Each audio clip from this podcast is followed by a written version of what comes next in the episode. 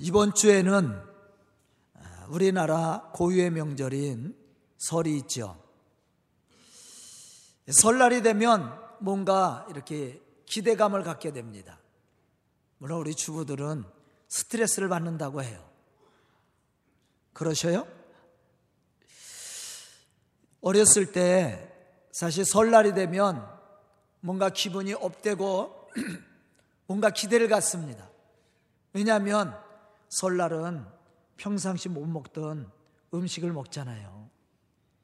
아, 지금이야 먹을 게 많이 있어서 뭐 설날 해주는 거 아이들이 그 기대하고 부푼 마음 갖지 않습니다. 근데 저희들 자랄 때만 해도 얼마나 가난했습니까? 평상시에 먹는 것이 얼마나 힘들었어요. 저희 집도 사실은 세상 말로 찢어지게 가난했습니다. 집 한 칸 없이. 남의 방 한 칸에 온 식구가 옹기종기 모여서 흥붓집 입을 여기저기 구멍 뚫어서 하나씩 머리를 내밀고 자는 것처럼 한 이불 속에 온 가족이 같이 자곤 했습니다. 이렇게 어려운 가정이었어요. 그래도 설이 되면 뭔가 음식을 만듭니다.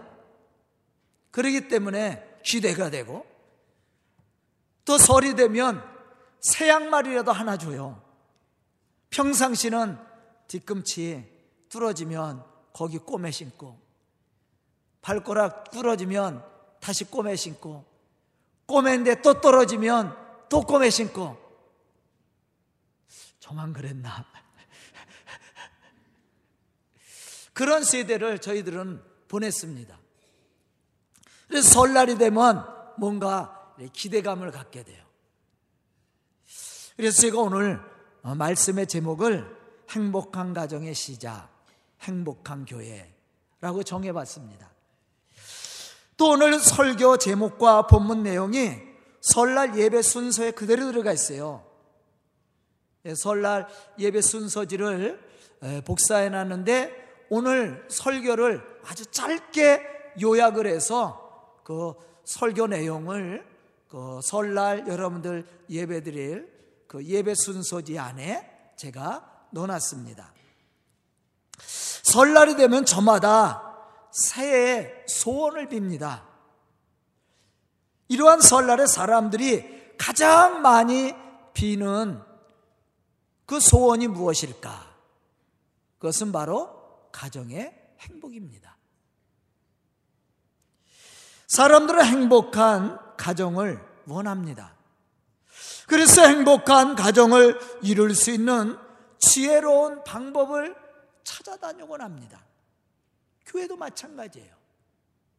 많은 사람들이 교회를 정할 때, 물론, 목사님의 설교도 중요하고, 교회 외형적인 건물 구조도, 또한 교회 내의 조직 상태도 볼 수 있습니다. 하지만 가장 중요한 것은 과연 나와 우리 가정에 참된 행복과 은혜를 줄 수 있는 교회인가를 본다라는 거예요. 아무리 목사님의 설교가 좋고 설교를 잘한다 할지라도 또 교회가 그거 멋지게 지었다 할지라도 나와 우리 가정에 참된 기쁨과 은혜와 행복을 줄 수 없는 교회라면 나갈 필요가 없죠. 나갈 이유도 없는 거죠. 여러분들은 이 교회가 여러분들에게 참된 은혜와 기쁨과 행복을 주기 때문에 있는 거 아니에요? 여기서 고통받고 힘들고 괴롭고 어려우면 여기 남아 있겠어요? 그렇지 않을 겁니다. 우리 교회가 부흥하는 교회로 사람들에게 감동을 주고 은혜를 끼치려면 물론 하나님의 거룩하심이 선포되어지고 하나님의 구원의 능력이 나타나야 됩니다. 하지만 더 중요한 것은 예수 그리스도의 사랑과 섬김이 있어서 교회에 들어오는 모든 사람들이 따뜻함과 포근함을 느낄 수 있어야 됩니다. 말씀을 통해서 위로와 쉼을 얻을 수 있어야 됩니다. 더욱 교회 안에서 삶과 성도들 간의 신앙생활 속에서 참된 행복을 느낄 수 있어야 되는 거예요. 만약 우리 교회가 이러한 교회로 서로에게 감동을 주고 그리스도 예수 안에서 참된 행복을 느끼게 할 수만 있다면 이보다 더 좋은 교회가 어디 있겠습니까? 과연 이러한 교회가 존재할 수 있을까? 또 한번 질문해 봅니다. 그 해답을 한마디로 말한다면 우리 교회가 그리고 우리 성도들이 그리스도 예수 안에서 하나가 되어서 성령의 이끄심을 따라 그리스도의 사랑을 가지고 실천하며 서로를 섬겨줄 수만 있다면 결코 불가능한 것도 아니라는 사실이에요. 그럼 우리 그 교회가 어떻게 행복한 가정을 만들어가며 행복하고 복된 교회를 이루어갈 수 있을까? 우리 오늘 본문 말씀 속에서 그 비결을 찾아봐야 됩니다. 그 첫 번째 비결이 사랑입니다. 교회 안에 사랑이 있어야 됩니다. 사랑이 실천되어지고 사랑의 섬김이 이루어져야 되는 거예요. 오늘 본문 말씀 속에서 사랑에 대해서 얘기하면서 이 사랑은 우리를 하나로 묶어주는 온전한 띠다. 그렇게 표현했어요. 사랑은 우리를 하나로 묶어주는 놀라운 힘이 있어요. 본문 12절로부터 13절에 보면 하나님은 먼저 우리를 택하여 주셨고 우리를 하나님의 거룩한 백성으로 또한 하나님의 사랑을 받는 자로 세워 주셨다고 말씀하고 있습니다. 또한 하나님의 택하신 백성으로 감당해야 될 신앙이 무엇인지도 우리에게 말씀해 주고 있어요. 그러므로 너희는 하나님이 택하사 거룩하고 사랑받는 자처럼 국률과 자비와 겸손과 온유와 오래 참음의 옷을 입고 누가 누구에게 불만이 있거든 서로 용납하여 피차 용서하되 주께서 너희를 용서하신 것 같이 너희도 그리하라. 사랑은 부담스럽고 무거운 짐이 아닙니다. 사랑은 기쁨이고 즐거움이고 행복입니다. 그렇기 때문에 사랑하는 사람을 위해 자신을 들여 헌신할 수 있는 거고 그 헌신을 짐이라고 생각하지 않고 기쁨으로 여기는 거예요. 요한복음 3장 16절과 로마서 5장 8절에서 우리는 이러한 하나님의 사랑을 찾아볼 수가 있습니다. 하나님이 세상을 이처럼 사랑하사 독생자를 주셨으니 이런 그를 믿는 자마다 멸망하지 않고 영생을 얻게 하려 하십니다. 우리가 아직 죄인 되었을 때에 그리스도께서 우리를 위해서 죽으심으로 하나님께서 우리에게 대한 자기의 사랑을 확증하셨느니라. 이 말씀들을 보면 예수님이 어떻게 하나님의 구원을 이루셨는지를 우리에게 말씀해 주고 있어요. 물론 예수님이 우리의 죄를 대신하여 십자가에 죽으심으로 하나님의 구원을 이루셨습니다. 그러나 왜 하나님은 독생자 예수 그리스도를 세상에 보내사 죽게 하셨느냐는 거예요. 또 예수님은 무엇 때문에 십자가에 죽으시기까지 순종을 했느냐는 것이죠. 그것은 우리를 사랑하기 때문이라고 그랬어요. 하나님이 우리를 사랑하기 때문에 독생자 예수 그리스도를 보내주셨고 예수님은 그런 하나님의 사랑을 이루기 위해 십자가에 죽으시기까지 순종하셨다라는 거예요. 그러므로 예수 그리스도를 통해 구속의 참 사랑을 체험한 성도 된 우리는 이제 그리스도의 사랑을 실천함으로 열매를 맺어야 됩니다. 왜냐하면 사랑은 멈춰 있는 것이 아니에요.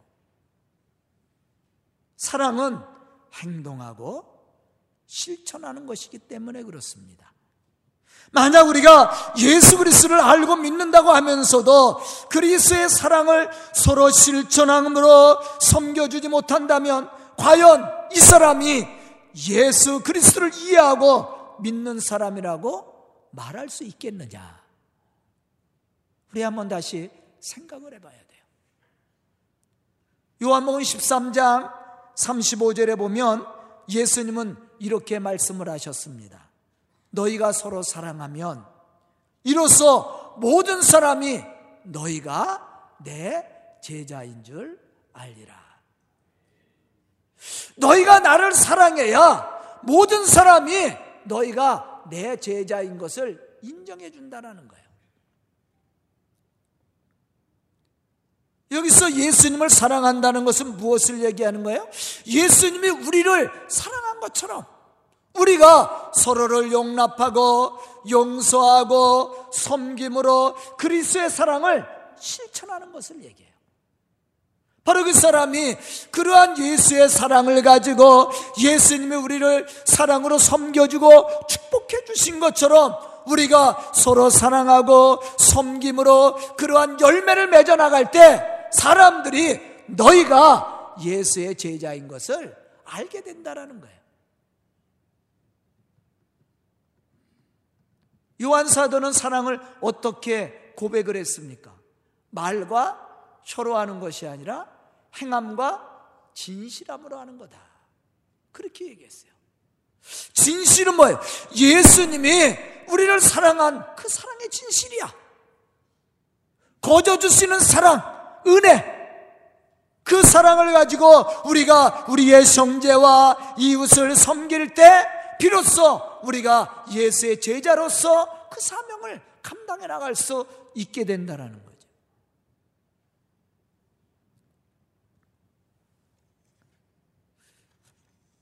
갈라디아서 6장 2절에 보면 또 이렇게 말씀합니다. 너희가 짐을 서로 지라 그리하여 그리스도의 법을 성취하리라. 이와 같이 그리스도 예수의 사랑을 체험하고 실천되어지는 가정과 교회가 참된 행복을 누리는 가정과 교회가 될 수 있다라는 거예요. 가정은 사랑의 공동체죠. 자녀들을 위해서 얼마나 희생합니까, 우리 성도들? 우리 부모님도 우리를 위해서 희생했어요. 자녀들이 좀 못되게 굴어도 용서가 돼요, 안 돼요? 용서가 안 돼요? 문제 있는 거야. 그래도 용서가 돼. 왜? 내가 난 자식이고 사랑의 대상이기 때문에 그래요. 하나님도 우리가 죄를 지었어요. 영원히 죽을 수밖에 없는 자입니다. 그런데도 우리의 죄를 묻지 않고 우리가 하나님 앞에 하나님 잘못했어요. 그럼 하나님 우리의 죄를 용서해 준다라고 그랬어요. 신눈같이 도말하여 주신다. 그렇게 말씀했어요. 왜 그래요? 우리가 사랑의 대상이야.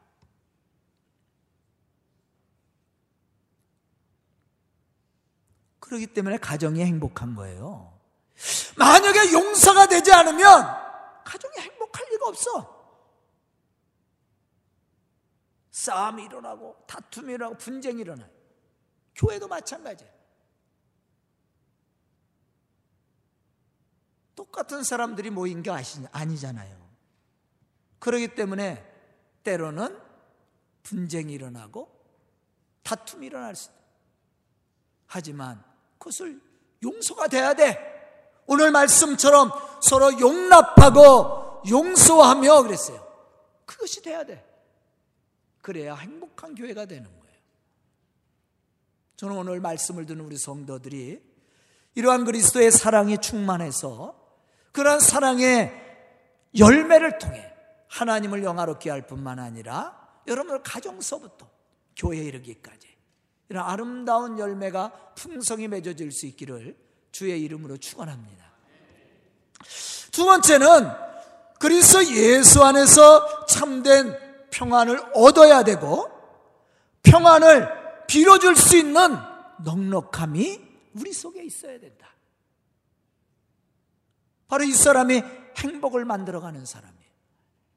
사실 우리를 찾아오신 하나님은 우리에게 참된 평화를 허락해 주었어요. 그 이유는 우리로 하여금 예수 안에서 참된 평화를 누릴 뿐만 아니라 평화의 사도로서 그 복음의 사명을 감당해 나가라고 주셨다라는 거예요.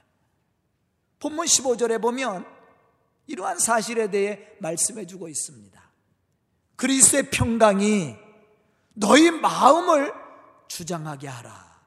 너희는 평안을 위하여 한 몸으로 부르심을 받았나니. 우리가 왜 부르심을 받았어요? 평안을 위해서 부르심을 받았어요. 그래서 예수님은 우리의 죄를 사하여 주시고 우리에게 참된 평화를 선포하셨다는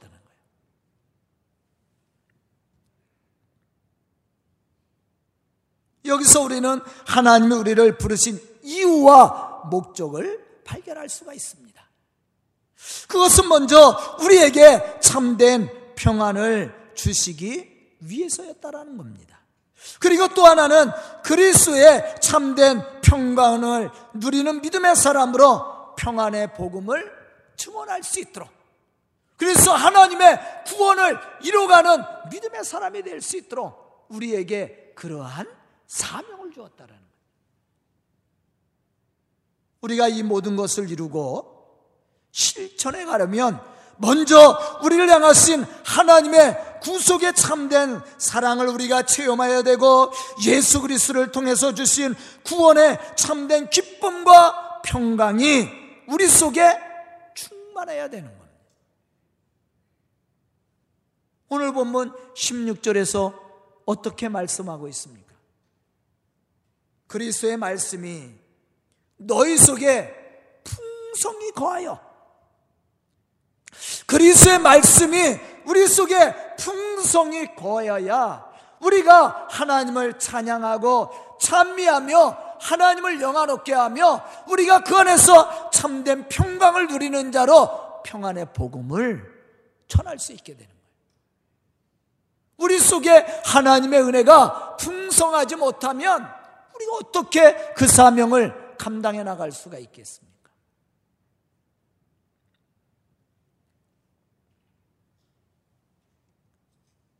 본문 말씀 속에서 그리스의 평강이 너희 마음을 주장하게 하라. 그렇게 말씀을 했어요, 바울은. 여기서 그리스의 평강은 하나님이 우리에게 베풀어 주신 구속에 참된 은혜의 삶 속에서 얻어지는 결과를 말하고 있는 거예요. 그럼 우리가 하나님의 그 구속의 은혜에서 얻어지는 결과가 뭡니까? 그게 평화라는 거예요. 다시 말하면 우리의 죄를 사하여 주시고 우리의 허물을 감춰 주시고 우리를 축복하신 하나님 그 은혜가 우리 속에 충만히 채워지면 우리 속에 참된 평화가 오는 거예요. 왜냐하면 우리가 죄사함의 은총을 얻었지요. 하나님이 주시는 영생의 축복을 받은 자 아닙니까? 예전에는 진노의 자녀였는데 이제 하나님의 영생으로는 하나님의 자녀된 권세를 누리는 자 아니에요. 주 안에서 참된 구원과 축복을 누리는 자가 되었습니다. 그 사람이 누리는 최고의 축복이 뭐예요? 평안이야, 평안. 이 은혜가 우리가 충만해야 우리가 나가 이 복음의 사명을 감당할 수 있게 되는 거예요. 바울이 고백한 것처럼. 바울이 담에색 도상에서 예수님을 만나고 그 은혜의 충만함을 얻었을 때 비로소 그가 나가 복음의 사명을 감당할 수 있었던 것처럼 우리도 마찬가지예요. 요한복음 14장 27절에 보면 예수님은 이렇게 말씀합니다. 평안을 너희에게 지치노니 곧 나의 평안을 너희에게 주노라.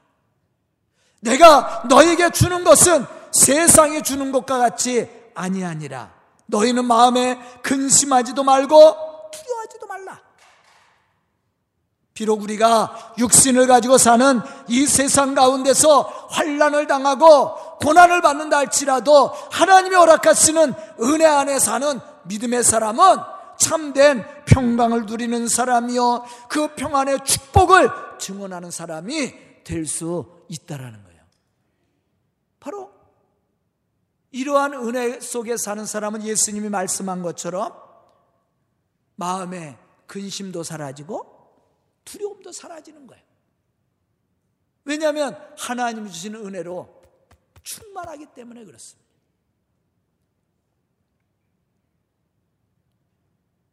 저는 오늘 말씀을 듣는 우리 성도들이 바울의 골로새 교회 성도들에게 부탁하신 그 말씀처럼 그리스의 평강이 여러분들의 마음을 주장함으로 그 풍성함을 누리고 나눔으로 하나님의 거룩한 이 복음의 역사를 이름으로 교회 부흥과 또 여러분들의 가정에도 이러한 은혜가 충만해서 가정의 행복을 이루어가는 그러한 믿음의 성도들이 다 될 수 있기를 주의 이름으로 축원합니다. 세 번째는 감사하는 자가 참된 행복을 만들어가는 믿음의 사람이다. 우리는 우리 자신과 삶의 모습을 생각해 봐야 됩니다. 우리가 얼마나 많은 원망과 불평을 토해내며 사는지를 한번 생각을 해봐야 돼요. 이러한 사람은 참된 행복을 누리지 못하는 사람입니다. 결국 이러한 사람은 행복한 가정을 이루어갈 수가 없어요. 더군다나 행복하고 복된 교회를 이루어갈 수 없는 사람입니다. 하지만 우리 속에 감사가 있어서 감사가 표현되어지고 감사를 통해서 우리가 하나님을 영화롭게 하고자 한다면 그 사람은 행복을 만드는 사람이에요. 우리 성도들 가정에서 삶 속에서 감사 표현 잘 하셔요?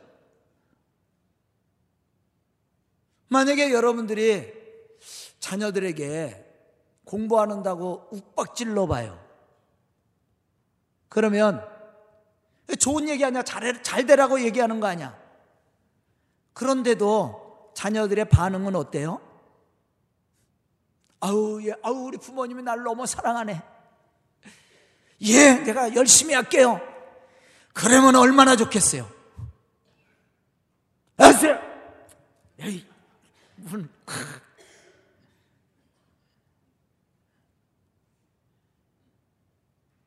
우리 상민이 그래 안 그래?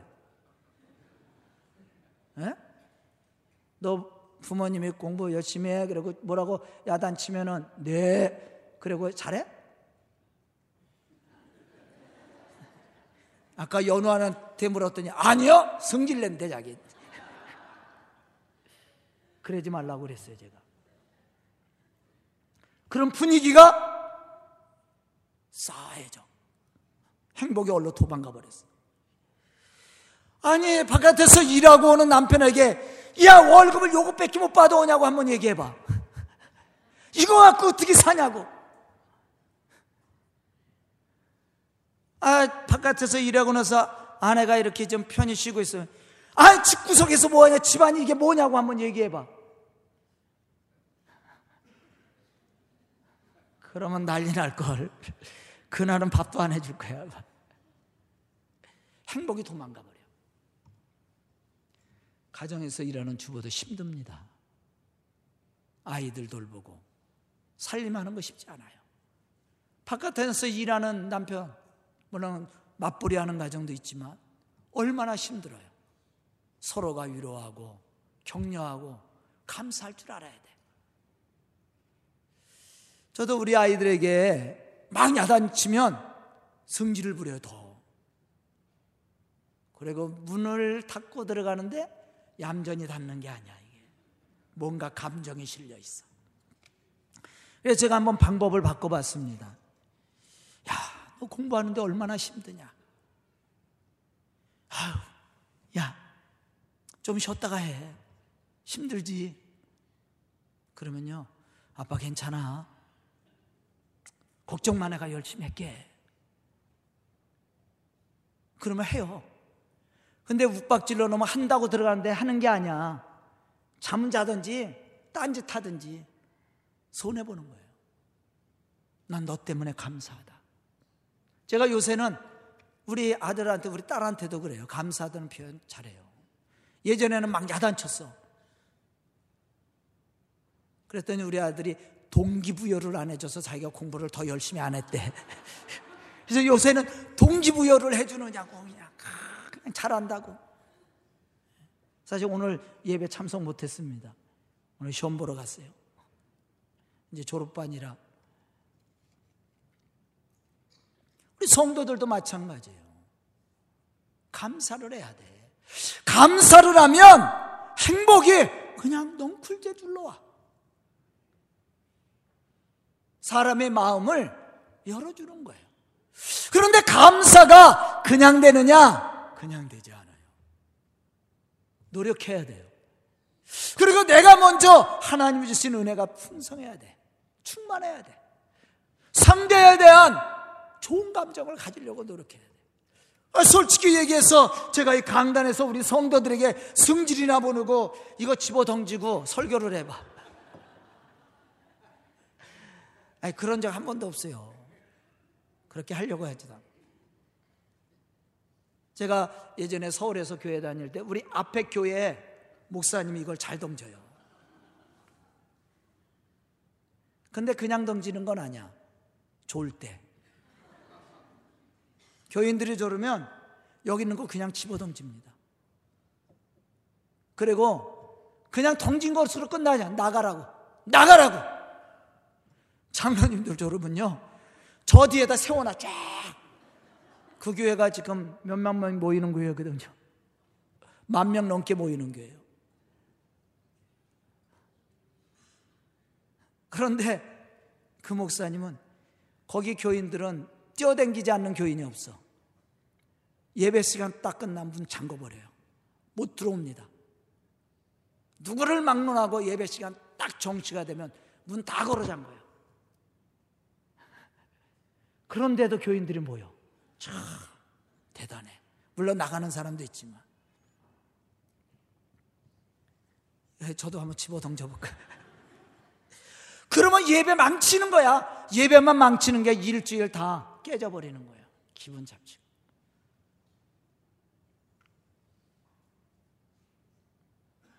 감사가 있어야 되는 거예요.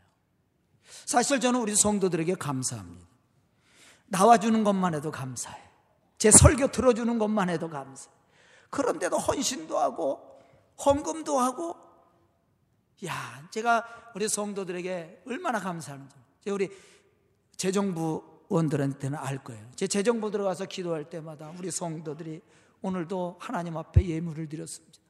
그들이 예물이 있어서 교회가 부흥할 수 있고 교회가 세워지고 교회가 운영되고 그들의 가정을 축복해. 제가 항상 빠짐없이 기도하는 내용이에요. 재정부 들어가서. 제가 마지막 재정부 들어가서. 재정부 할 때는 안 들어가요. 다 끝나고 기도회로 주로 들어가요. 얼마나 감사한 일이에요. 감사는 우리의 삶을 평안하게 만듭니다. 기쁘게 만들어 주는 거예요. 여러분들 가정도 마찬가지입니다. 본문 15절로부터 16절에 보면 바울은 감사하는 자가 되고 또 하나님이 허락해 주신 은혜에 감사하는 마음으로 하나님을 찬양하라. 그렇게 말씀을 했어요. 왜 감사하라고 했을까? 감사하는 자가 하나님의 뜻을 행하는 믿음의 사람으로 하나님을 영화롭게 하며 행복을 만들어가는 믿음의 사람이 되기 때문에. 우리 성도들도 마찬가지예요. 우리 성도들이 제가 말씀 전하면 은혜 받았습니다. 감사합니다. 그래서 순종하면 제 기분이 얼마나 좋아. 제 입꼬리가 얼마나 올라가겠어. 그런데 나가면서 시험 들었어요. 그 소리 들으면 제가 집에 가서 고민을 합니다. 뭐 때문에 시험 들었을까? 내가 그 사람에게 설교한 게 하나도 없는데. 그 사람 사정도 모르는데 아, 고민이 되는 거예요. 그 사람들하고 설교를 준비한 적도 없는데 어? 이 고민이 되는 거예요. 그럼 저도 행복이 달아나 버려. 그런데 나가면서 오늘도 인사할 사람 몇 사람 있겠네. 나가면서 은혜 받았어요, 목사님. 그러면 기분이 좋잖아요. 그럼 제가 설교에, 야 우리 성도들이 은혜를 받는구나. 더 맛있게 만들어야지. 안 그러겠어요? 그게 감사예요, 감사. 대사로전서 5장 18절에 보면 이렇게 말합니다. 범사에 감사하라. 이것이 그리스도 예수 안에서 너희를 향하신 하나님의 뜻입니다. 하나님의 뜻은 감사입니다. 우리가 하나님이 주신 은혜를 가지고 감사를 할 때 교회는 행복해지는 거예요. 가정도 마찬가지예요. 서로에 대한 감사를 표현하고 감사함으로 상대를 위로할 때 가정이 얼마나 행복해지겠어요. 서로에 대해 불평을 해보세요. 끊임없는 불평이 나올 겁니다. 그러면 행복은 저 멀리 도망가고 말아요. 교회를 이루어가고 하나님의 거룩한 복음의 역사를 이루어가는 믿음의 사람들이 감당해야 될 신앙의 모습 중에 하나가 감사입니다. 감사가 넘치는 교회는 은혜가 있는 교회예요. 은혜가 있어야 또 감사가 나오는 거 아니에요. 또 감사가 있으면 행복이 찾아오게 되어 있어요. 시편 50편 23절에 보면 이렇게 말씀합니다. 감사로 제사를 지내는 감사로 제사를 지내는 자가 나를 영화롭게 하나니 그의 행위를 옳게 하는 자에게 내가 하나님의 구원을 보이리라. 아멘. 오늘 예배를 통해 말씀을 듣는 우리 성도들은 하나님이 허락하시는 은혜와 축복이 넘치는 믿음의 사람들로 하나님을 영화롭게 할 뿐만 아니라 행복하고 복된 삶을 통해 행복하고 복된 가정을 이루어가고 행복하고 복된 교회를 만들어가는 좋은 일꾼들이 될 수 있기를 주의 이름으로 축원합니다. 기도드리겠습니다. 은혜로우신 아버지 하나님 감사합니다. 이렇게 귀한 시간 허락하여 주시고 주의 말씀과 은혜 가운데 거할 수 있도록 축복하여 주시니 감사합니다. 사랑의 아버지 하나님 이 시간 말씀을 듣고 결단한 우리 성도들 믿음의 사람들로 부족하지 않도록 세워주시고 주의 거룩한 역사를 이루어가는 믿음의 일꾼들이 될 수 있도록 축복하여 주시옵소서 우리 성도들을 통해 교회가 부흥하게 해주시고 그 가정들이 행복한 가정으로 복된 삶을 이루어갈 수 있도록 축복하여 주시옵소서 예수님의 이름 받들어 축복하며 기도드리옵나이다. 아멘.